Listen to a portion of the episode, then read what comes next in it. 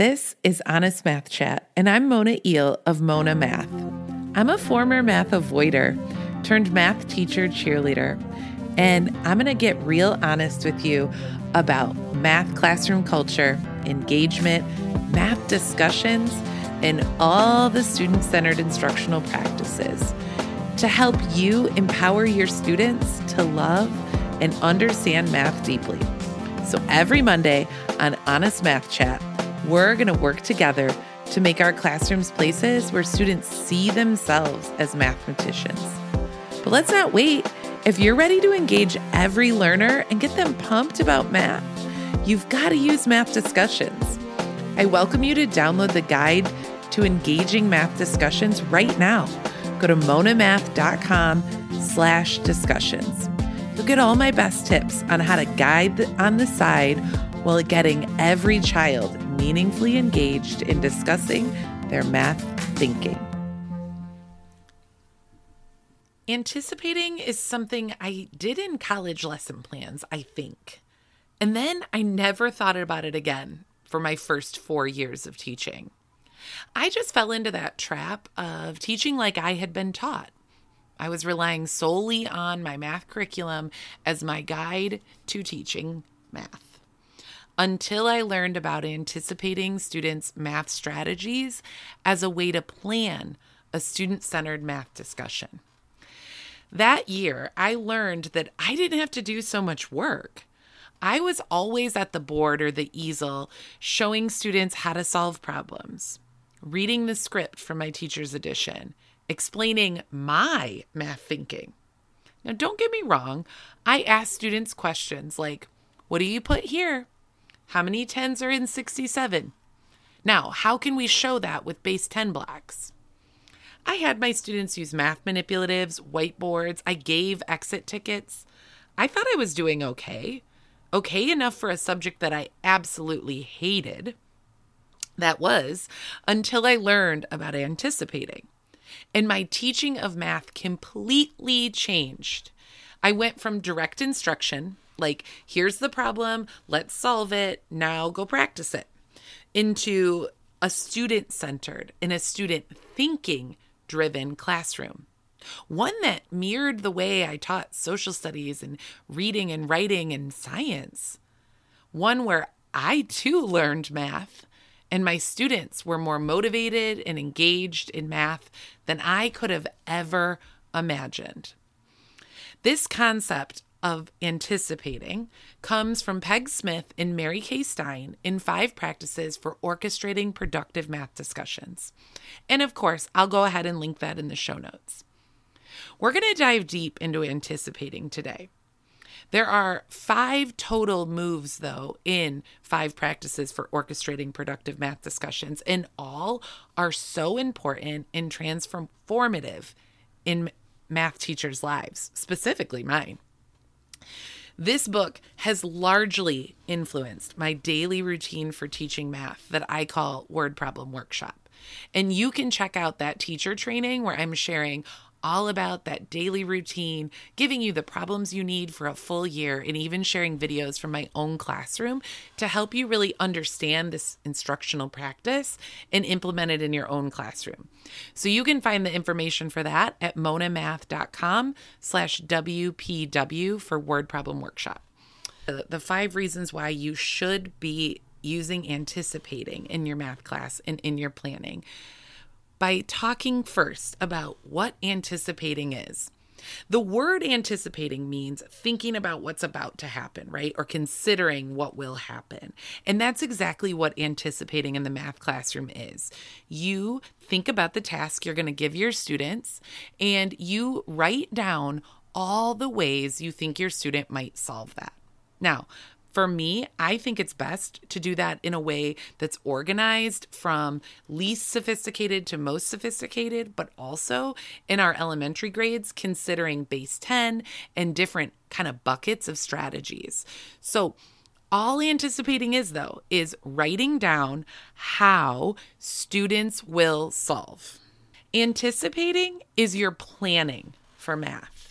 Now, I don't know about you, but the way I've always planned for math was I opened the teacher's guide, found which lessons we were going to do next week, skimmed the lesson plan, and then read it on the fly as I taught it.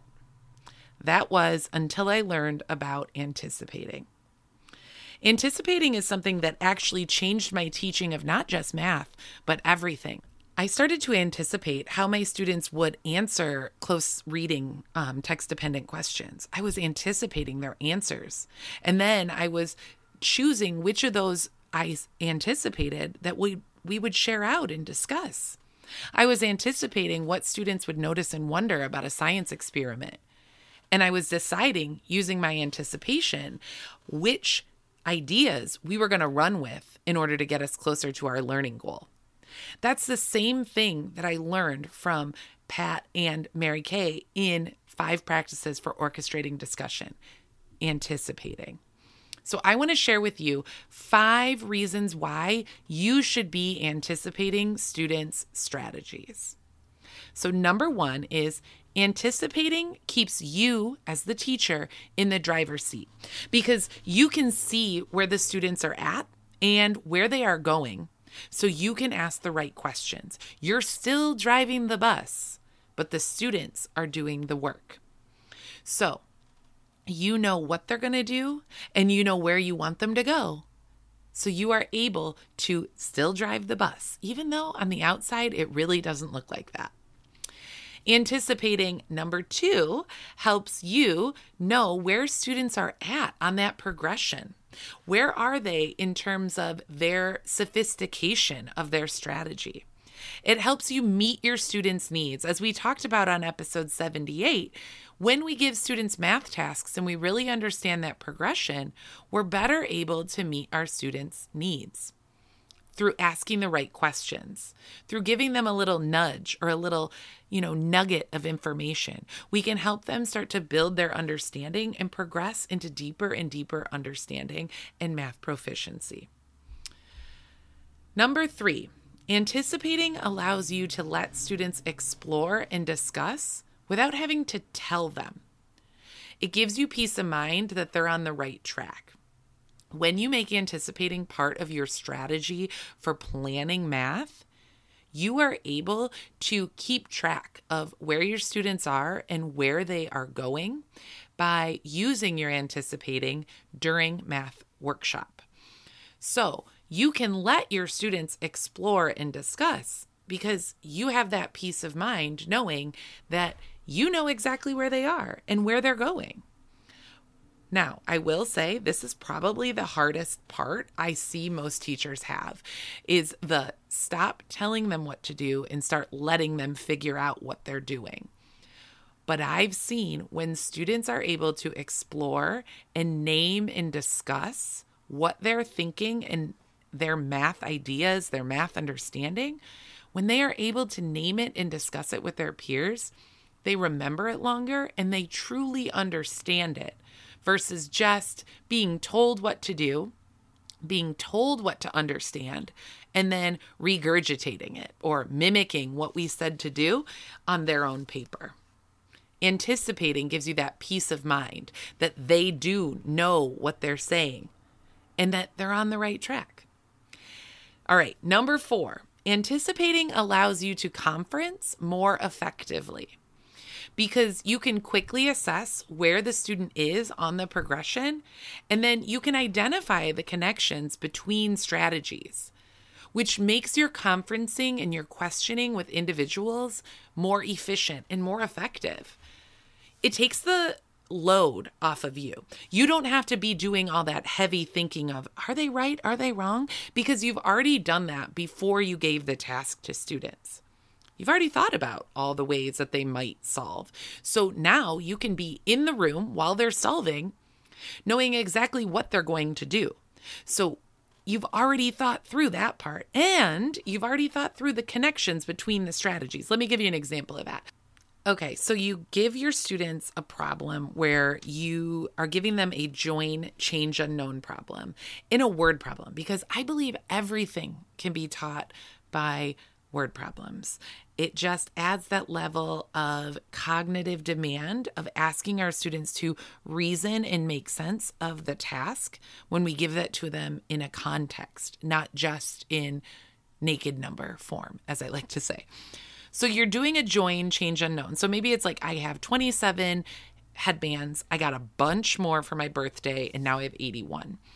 So that middle quantity is unknown, but it's still a join problem, right? So you have students who automatically know, oh, I got to take the total and I got to subtract what I had at first. And so they're trying to do 81 subtract 27. But then you have this other group of students, maybe even more if you're in a lower grade, that sees it as okay, I have to start at 27 and count up to 81. And so maybe the student builds 27 with base 10 blocks and is starting to add in, you know, the ones and they're counting up by ones. And then you have another student who also built the 27 and they are adding tens until they get to 81. And so you can see the connection between these strategies because you've anticipated it. You've already thought through, well, I'm going to have kids who count by ones and I'm going to have kids who count by tens. And I might have a student who even uses a number line, an open number line, and knows to hop three from the 27 to make it to a friendly number of 30. And then it'll make it easier to add 51 to get to 81. So you're already starting to think about these strategies and drawing connections between them. Because you might have a student that used those base 10 blocks and said, okay, I have 27. If I add three, then that'll give me three tens. Then I can add five tens. And they're actually moving the blocks, but they're doing the same thing that the kid with the number line did. This is the beauty of anticipation because you now don't have to stand in the middle of your room while everyone's hands are up and they're solving and they're struggling. And you don't have to sit there thinking what am what am i looking at here? What is this? Because you've already done that thinking ahead of time and you can see the connections among the strategies. You might also have already thought through those students who know how to subtract in this instance in this scenario and what you might connections you might draw between the addition and the subtraction. You might already already be thinking about, hmm, that would make for a really interesting discussion. Okay. I could go on and on about this forever, but let's get to the fifth reason you should be anticipating student strategies. Anticipating is how you'll deepen your own understanding of math and the connections and the possible teaching points. So, I just gave you that example. I wouldn't be able to rattle that off if I didn't anticipate and practice with problems like this all the time. And I'm not going to lie, I sat here and I wrote down all the strategies for that problem because I really love this practice. It has helped me understand operations like addition and subtraction, even, and multiplication and division, fractions, decimals. It's helped me understand them better. And I often get asked from teachers who try word problem workshop. I get asked all the time of like, do you just have like a list of teaching points that we should do at each grade level? And the answer is no, because what we need to do is be anticipating and seeing those connections and those teaching points in what our students are doing. So I could make a list of teaching points, but what I really think is the most important thing to do is to go back and pick that learning goal. We talked a lot about that in 78, episode 78, of choosing a learning goal and thinking about where it is in that progression and looking at standards above and below. And when you choose that learning goal, that will help you with your anticipating. But spend the time to go through and think through all the strategies that your students might use because that's really going to help you deepen your understanding of math. When we anticipate, we plan for all the ways our students might solve a math task. When we anticipate, we allow students to solve openly, bringing their expertise to class. And when we anticipate, we empower our students to be mathematicians. Well, that was your dose of honest math chat for today, friend. Thanks so much for listening. It would mean so much to me if you subscribed, shared this podcast with your friend, or leave a comment. If you have not downloaded my free guide that I made in response to the questions you have all about engaging your students in math discussions, go grab it, monamath.com slash discussions.